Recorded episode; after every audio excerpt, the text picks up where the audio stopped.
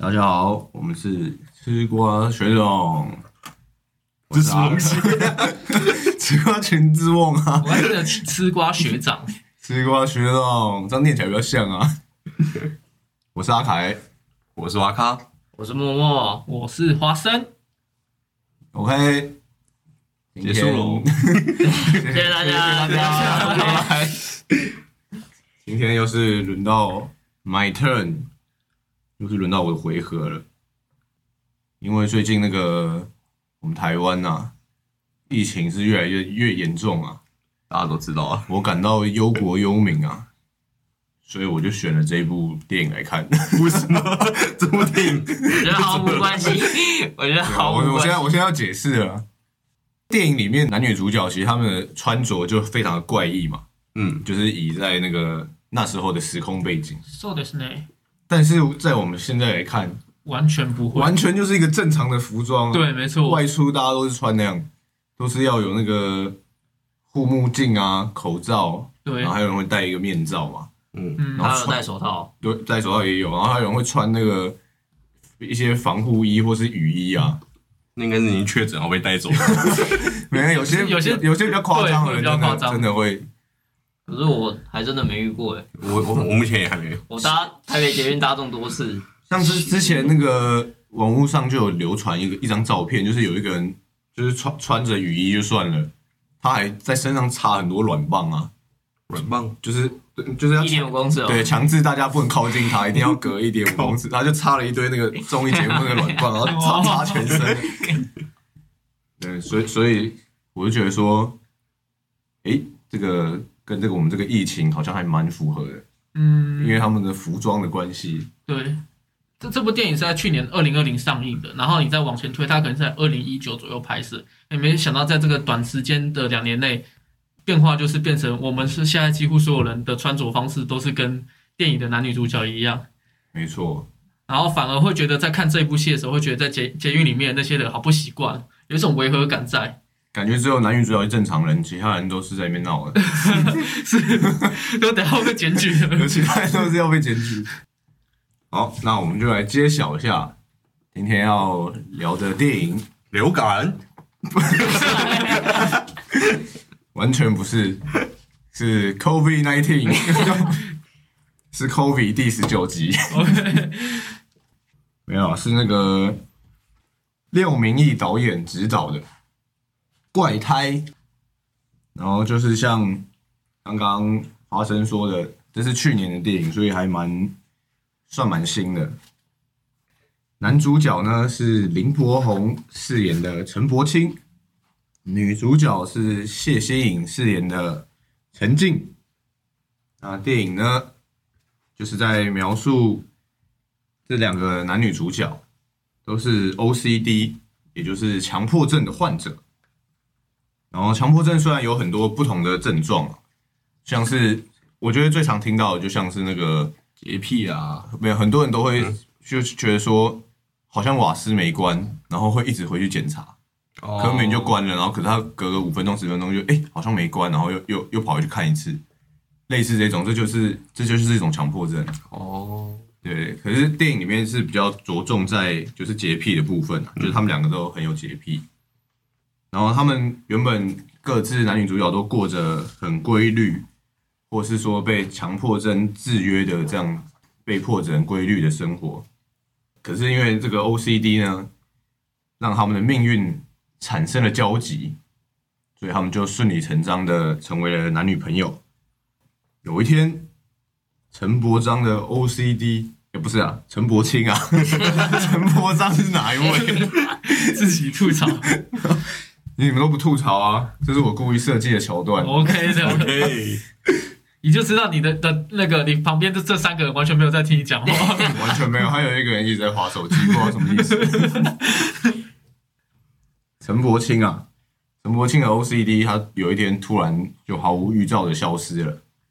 这个 OCD 的消失也为他们两个的感情跟生活带来巨大的改变。电影简介大概是这样子，然后这部电影是全程都是用 iPhone 手机来拍摄的，而且那个导演编剧、剪辑跟摄影也都是那个廖明义导演他是自己来做的。我上网看了一下，就是有看一下他的廖明义导演的一些访谈，我觉得他的他对电影的看法跟他的理解还蛮蛮有想法的。就我觉得他，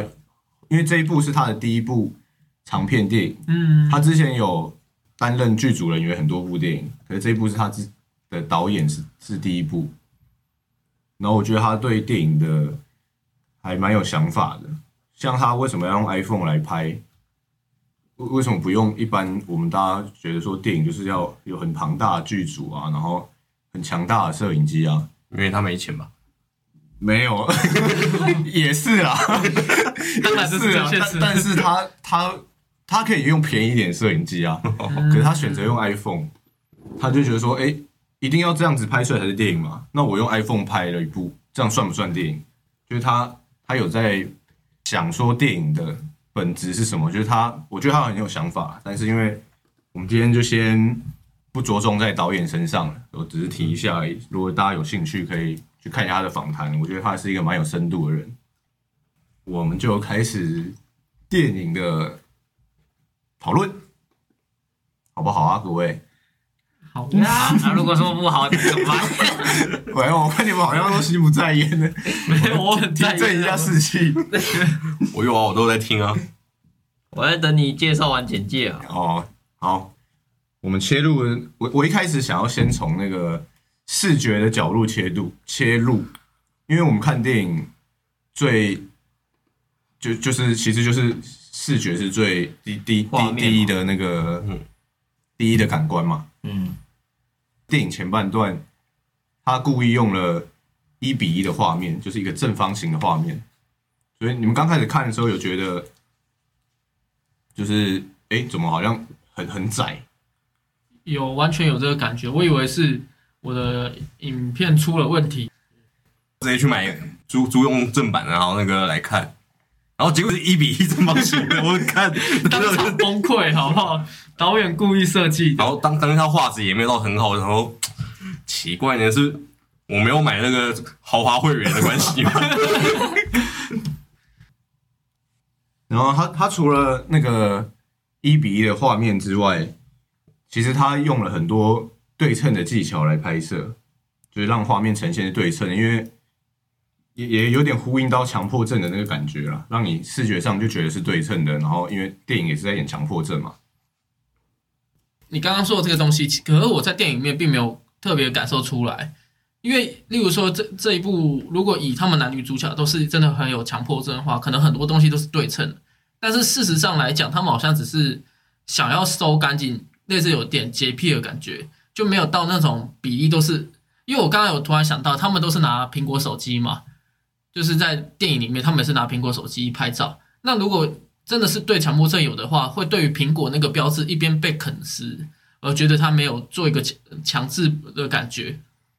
还有他们去的卖场啊，什么顶好啊，它的 logo 也都没有做那个完全对称的那个感觉，所以我就觉得说，他们所谓的强迫症好像是只有在洁癖的这一部分，没有到什么每个地方都要呈现完美比例没。有我说的对称是导演让画面呈现好像是对称的，好像是对称对，称，就不不是说在剧情里面陈柏青跟陈静觉得说他们生活都要是对称的。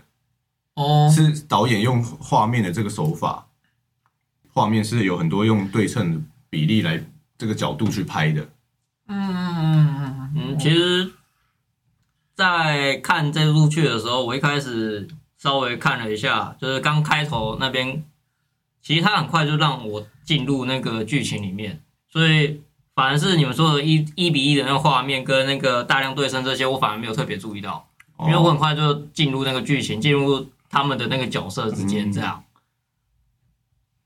OK，然后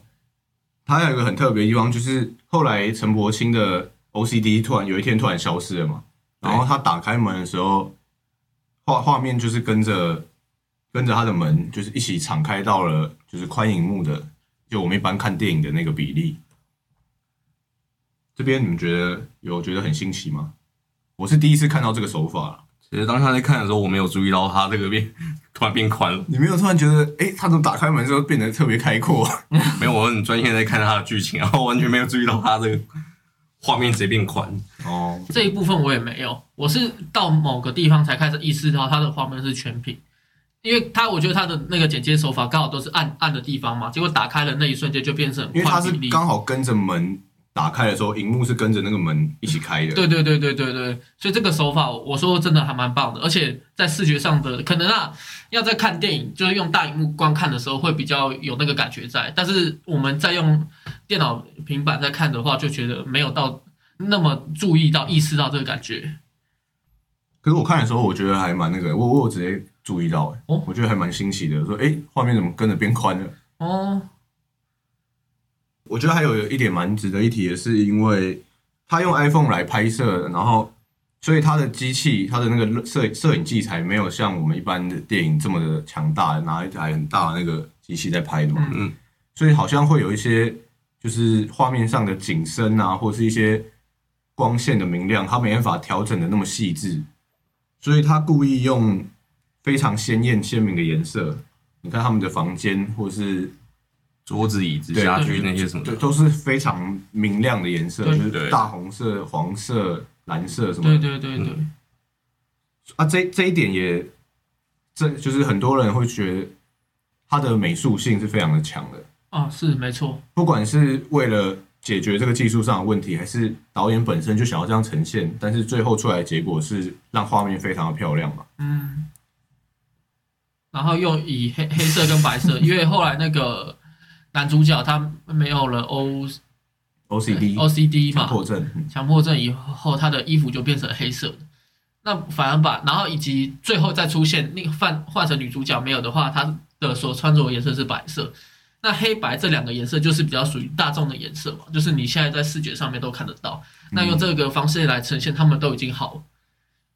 那这个手法就跟你前面说的那个视觉的呈现比例是有差的，因为他们其实都是很鲜艳，那都有一些对比色的存在，或是互补，有些是对比，有些是互补，这两个。那在这边的话，虽然黑白也是算互补啦，某一种程度来讲，但是就变成说，嗯，其实让它会恢复到正常的感觉。因为他们后来像陈柏勋后来也出去上班什么的，跟一般人就是变成正常人的生活啦，对对对，所以就穿他的穿着可能就是比较回归，因为他跟外面多接触了嘛，对对对对，所以就会比较回归就是跟外界的人一般社会大众的那种眼光。你你也可以可以发现说，好像就是像你刚刚说的，开始接触生活，从买东西开始，他们的服装其实都有在变的。OK，这是关于视觉部分，因为我觉得他这一部的那个从他画面呈现，我觉得就有很多可以讲的，所以我就特别抓了这一 part 出来聊一下它的，就是我们眼睛看的这个视觉感觉就有很大的冲击了。然后我们再来聊一下那个电影剧情的部分。这部电影它前它前面其实是一个很可爱的风格，就是两个 OCE 的患者，然后他们的互动，然后还蛮可爱的，因为就是我们想象不到的嘛，因为我们比较没有那么严重的这个这个症状，嗯。可是我我最有印象的是他的他的结局，就是电影后半的那个部分，因为男主角他他的 OCD 好了之后，他就开始想要过正常人的生活嘛，然后就跟女主角有点争执，然后后来导致他们分手。演到中间的时候，有一段是他们分手之后，陈静他回到他自己的家，然后吞安眠药自杀嘛。嗯，然后那那那时候他用的呈现的手法是他沉到那个床里面，然后就好像开始在自己的思绪里，然后突然很快的被抽起来。我那时候想说是一定是被救活了对，一定是陈柏青又想想通了什么，然后又回来找他，然后把他救起来。我想说，哇塞，这个这样这个整个剧情直接变得拔拉掉了，就是变得很很普通啊，嗯就是对啊对啊对啊就是遇到挫折，然后分手，然后男主角那个回心转意，对，就变得很很很，我就觉得说啊，前面拍的那么好，就是整个让我有点失望。嗯，哎、结果不是，结果是一起画面回来是沉浸的梦醒了。对，但是这边我又觉得很失望了。哦因为我很不喜欢梦醒了这个设定，我也不喜欢电影用那个，就是我刚演的都是一场梦，嗯，我会觉得说，那我刚刚看那么久，我还在那边推理那个剧情，然后我还在那边理解那个剧情干嘛？就我只是梦一场而已，所以我也不喜欢这个手法。但是他最后又换成是沉浸的 OCD 好了，嗯，所以他他刚梦的那一切变成是其实会回归到他自己身上。其实那些行为，男主角对他的伤害是他正要对男主角做的。嗯，所以说，哎，那这样子，那个那个梦那个梦的设定就变得很合理，嗯，而且这个反转，我也觉得让整部电影变得很精彩。那关于剧情，或者是你们观影的感觉，有什么想要来 share 一下、分享一下？OK，大家都没感觉，那我们直接进入下一趴。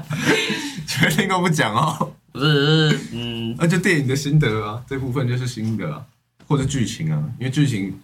它其实一直在反转，我觉得还还蛮不错的。因为前面是会让你觉得是一部很可爱的电影嘛，然后爱情轻松小品，嗯，哎，结果后面哎，怎么开开始搓手的时候，怎么变恐怖片？惊悚对，感觉。就啊，结果哎梦醒来，然后哎反转又反转，我觉得还不错，是其实这部我观看的时候，感觉他一开始就让我很就是带入到剧情里面，然后他们不是就算是天作之合这种感觉。如果要说的话，就像是灵魂伴侣那样嘛，对，呃，大大家都有这种感觉吧。我毕竟我们也看过《七月安生了》这样，就好就好像他们就是就是他们注定要在一起互互相最理解彼此的人嘛。呃，就是如果以当下来说的话，他们就会给大家这种感觉，但到最后的结局的状况，就是因为那个男主角突然 OCD 好了嘛，突然间好了，然后他就开始过着正常人的生活这样，然后反正就这边跟女主角渐行渐远这样，在这边一看，然后到最后的结局，这样看下来之后，男主角跟女主角分开了，然后其实这样的话，跟那个就感觉他们又不是灵魂伴侣了。对啊，就是因为他们他们本来的连接，就是因为这个强迫症才互相觉得你可以，就是你懂我这样嗯，啊。因为啊，有个人强迫症好了之后，当然就这个连接被切断了啦。但我其实觉得，其实就算连接被被切断，男主角应该还是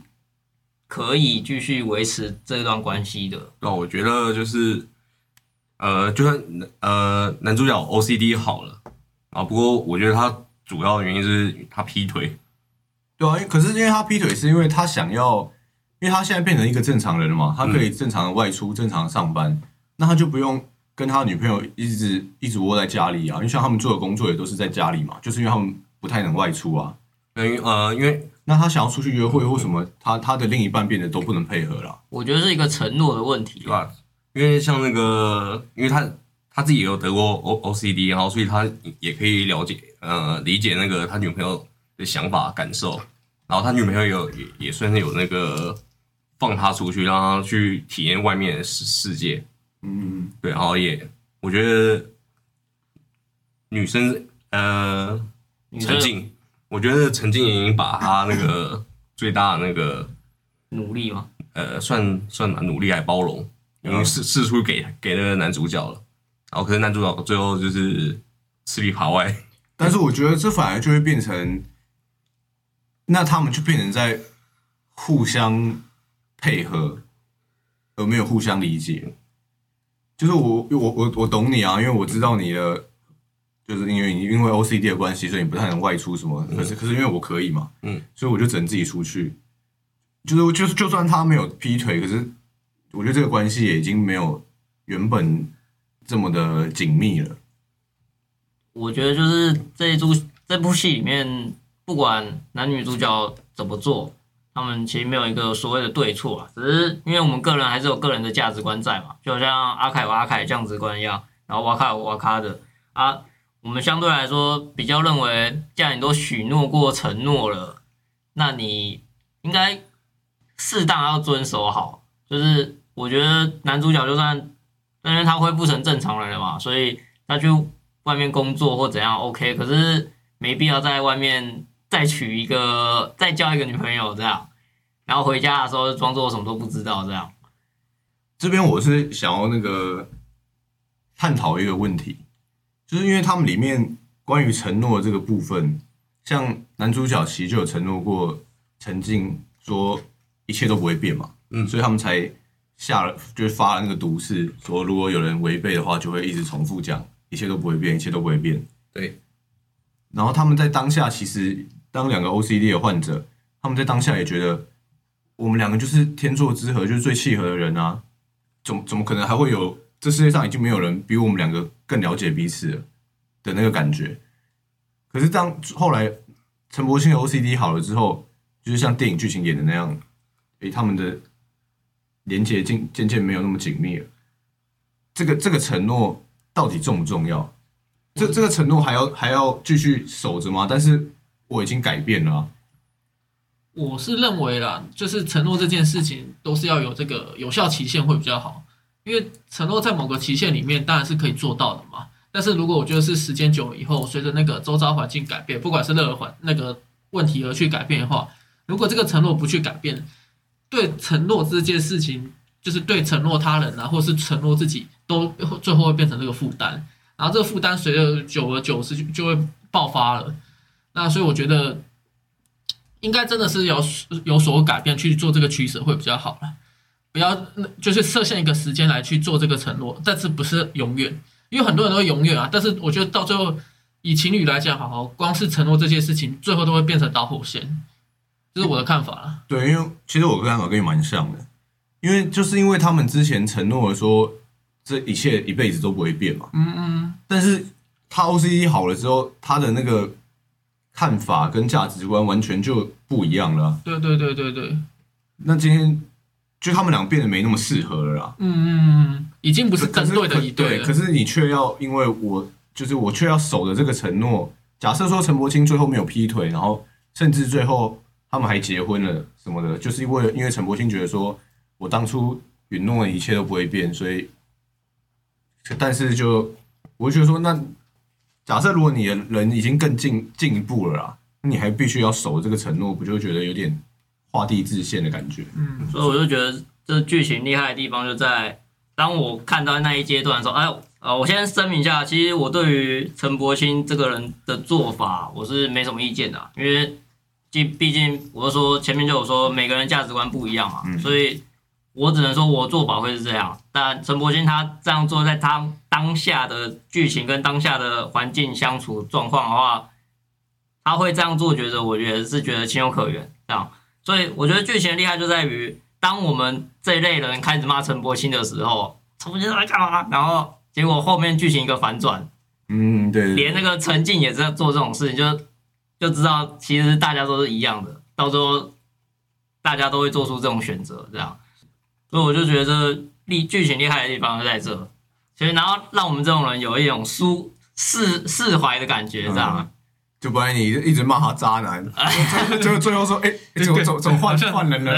你也你也不可能说这是渣男表女嘛，这种感觉，对，就会觉得说，因为这件事情就是大家因为某件事情而改变，然后又环境的嗯因素，你短时间当然可以啊，长时间的话一定会多少改变嘛。你在你在看那一段陈柏青的那一段的时候，你会一直一直觉得说，哎、这个人怎么这样？这个男生怎么那么坏？嗯可是他最后做了一个反转的时候，你你反而就会，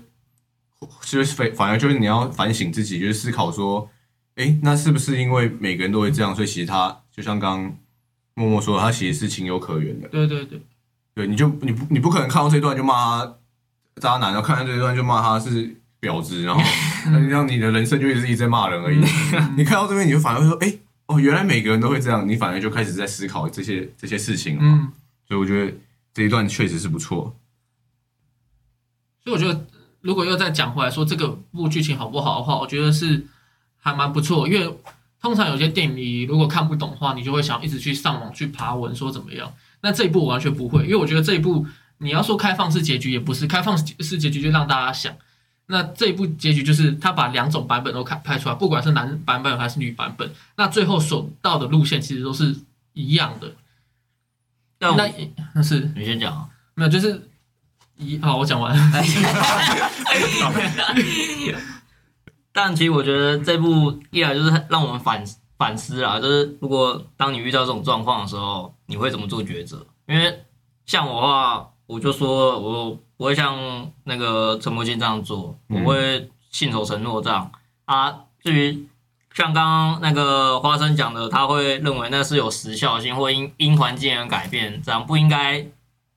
把那个压力加注在一个人身上。嗯要适当的释放。其实我我也可以理解，但就是一个人信念吧，就算是我个人信念，就是我会信守承诺这样。嗯，对，所以其实就是一个反思，就是当你遇到这种状况的时候，你真的会这样做吗？或者是你会像那个像我一样这样，你会像男女主角这样做一样的事，还是像我一样信守承诺，最后这样下去？当然，这只是在探讨关于这承诺方面的事情啊，这样。因为这是因为电影是用 OCD 的一个有点来做隐喻啊。可是我觉得大家可以思考的一点是说，假设在一个男女朋友的关系之中，如果有一个人的想法更进一步了，因为 OCD 它是一个症状嘛，所以有人有人不见了就是不见了。可是假设说你们原本是觉得说，诶，我们我们假设说，诶，男女双方都是公务员好了，诶，我们过着领着很稳定的薪水，过着很稳定的小生活就不错了。突然有一个有一方觉得说，诶，我想要去追求我的事业，我想要花更多时间赚更多的钱，或是追求其他的梦想或目标。那这样你们的想法开始有偏差的时候，那就是你们要怎么去处理这件事情啊？你们当初讲的说我们要一起过的这个幸福的小日子到一辈子，那还需要信守这个承诺吗？反倒是变成承诺变成了妥协，对，承诺就我就说承诺就有点变成一个束缚啊。对对就是对对，所以我刚刚才拿出来讨论，就是不不一定要局限在，就是因为 OCD 它毕竟是一个症状嘛，啊没有就没有，有就有。可是有时候是，我觉得它是要隐喻在想法上。如果有一些有人想法改变了，那我们这个承诺还还算数吗？嗯，电影的分享差不多了，那我们就来聊一个比较轻松的。你们觉得你自己在生活当中有没有什么强迫症的那个症状？我现在分享一个，像我开车的时候啊，我就一定会看着前面，我不会看后面。这算这算强迫症吗？开车的时候看前面不看后面，那你倒车的时候会看后面还是 看前面？但是我的座椅一定会往前看，我不会把座椅调成往后看的。这看来是一个从小到大都没有什么强迫症的人。我觉得，我是建议，我是我是觉得你下一次应该是可以把后照镜拆开，原来后面都不用看。我建议你先去那个教育部字典查一下强迫症是什么意思。不是这个意思哦，误会了。没有啊，分享一下啊生活中有没有什么小强迫症或者一些小怪癖啊？毕竟这是怪胎嘛。嘛，そうですね。那长大以后 比较没有这个感觉，或是自己意识不到。那以前当然有一段时间会觉得，例如说小的话，可能就是橡皮擦，就是不要用到底部嘛，那前面都要擦的很平均，或者是铅笔。以前我们在削传统铅笔的时候，会觉得有一边会被削的特别的上去，就会想要去想办法把它削平。两边都平均。小的话可能是这个，那或者是一些开抽屉嘛，有的时候开抽屉，我会觉得有时候开抽屉，还有我观察到我爸好像有点类似这种感觉，有时候放一个水瓶吧，要放下去的时间可能没有特别的那个，就会再重放一次哦，那种感觉，我我知道，我知道那个感觉，或者是可是那感觉比较像是一个习惯，习惯吗就是，他会想要放很多次，这样 这这就不知道到底是强迫还是他放下去之后，他会想要再移一下那个位置，但其实没什么意义，是不是这样的意思？呃，可以类似这样讲。那我这边分享一个哈，以以前啦，可我现在没有，就那种便利商店的那种筷子，不是有些会粘在一起，嗯，然后我也想要把它好好的那个分开，不要有那个任何任何一节都在在其其中一边，嗯啊，如果你拔开的时候，如果真的一一边一边多一边少，我就更 急，然后就算了。我这样听完，我其实我好像没什么特别强迫症的状况，因为我就很 free 啊，就是该东西该收哪就放哪。可是就算它放到另外地方，我也就呃好，可能是偏懒惰啊，就是嗯我不太会 care 这种事情，所以我我觉得我应该没什么强迫症的状况。好，哦，好我的群，你们都有？有啊，刚刚不是讲完了吗你？们都有，我都没有。哦，那电影里面有提到这个、呃、OCD 嘛？那现在比较不流行，比较流行的是 CDC 嘛，CDC 是什么？是卫生福利机机关署。因为我那时候在看的时候，就会觉得跟那个 CDC 很像。那我觉得就是戴口罩、勤洗手，多在家抗疫情，好不好？怎样？补一下时间，我再分享一个。是，我再讲一个，就是这这一这一部的结结局，它是一部爱情，算是爱情小品，但它的结局居居然是分手的。我我其实还蛮喜欢，就是很不一样的结局，或是比较偏悲剧的收场。我其实比较喜欢这样的作品。如果就好像刚我刚刚说的，如果后来是陈柏青回去把陈静救救起来，然后他们从此就过上了很棒的日子，我反而会觉得这种剧很巴拉。嗯。你是不是眼红？没有，我觉得我觉得这是一个，因为戏剧其实大家都你看偶像剧还是什么，其实最后都是美好的结局啊。就是我们我们看电影或看戏剧已经太多美好的结局，但是有很多经典的电影，其实它就是因为它的结局有一点遗憾，或是有一点比较不是那么圆满的，所以你才会觉得那一部变成一部经典。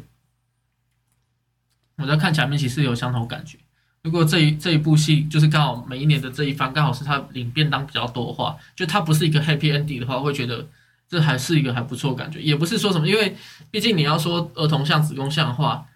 虽然有点讲远了啊，但是就会觉得说不要太好的结局，每一次都应该多多少少有一些领悟的空间，让大家领悟的空间会比较好。有太好的结局，其实就会有点不真实感嘛。嗯毕竟我们的人生都不是太圆满，对吧、不是太美好，一定会有一些很那个狗屁倒灶的事啊。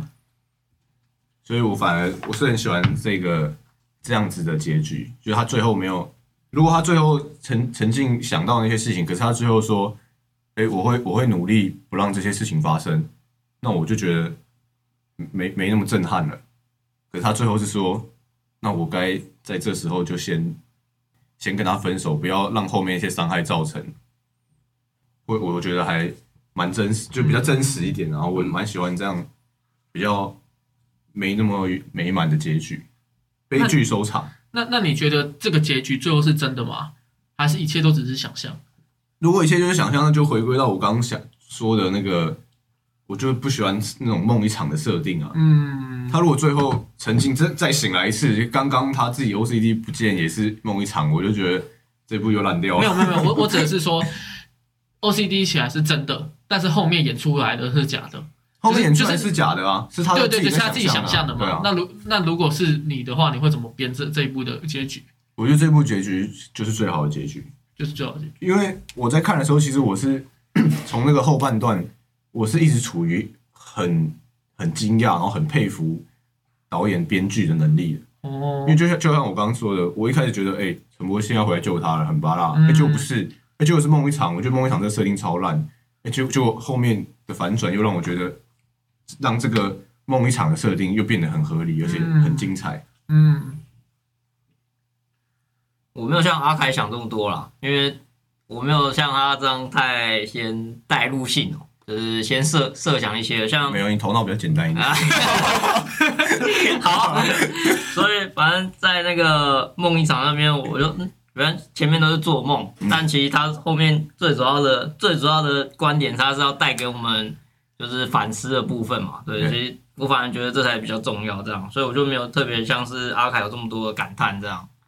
不过他的手法是还是觉得他的手法非常不错啦，因为我是有被那个剧情给吸引进去的。嗯，OK，OK，那我们今天这个怪胎的主题就差不多到这了。啊，也希望我们可以有脱掉那些雨衣啊、面罩的一天赶快到来。是天佑台湾，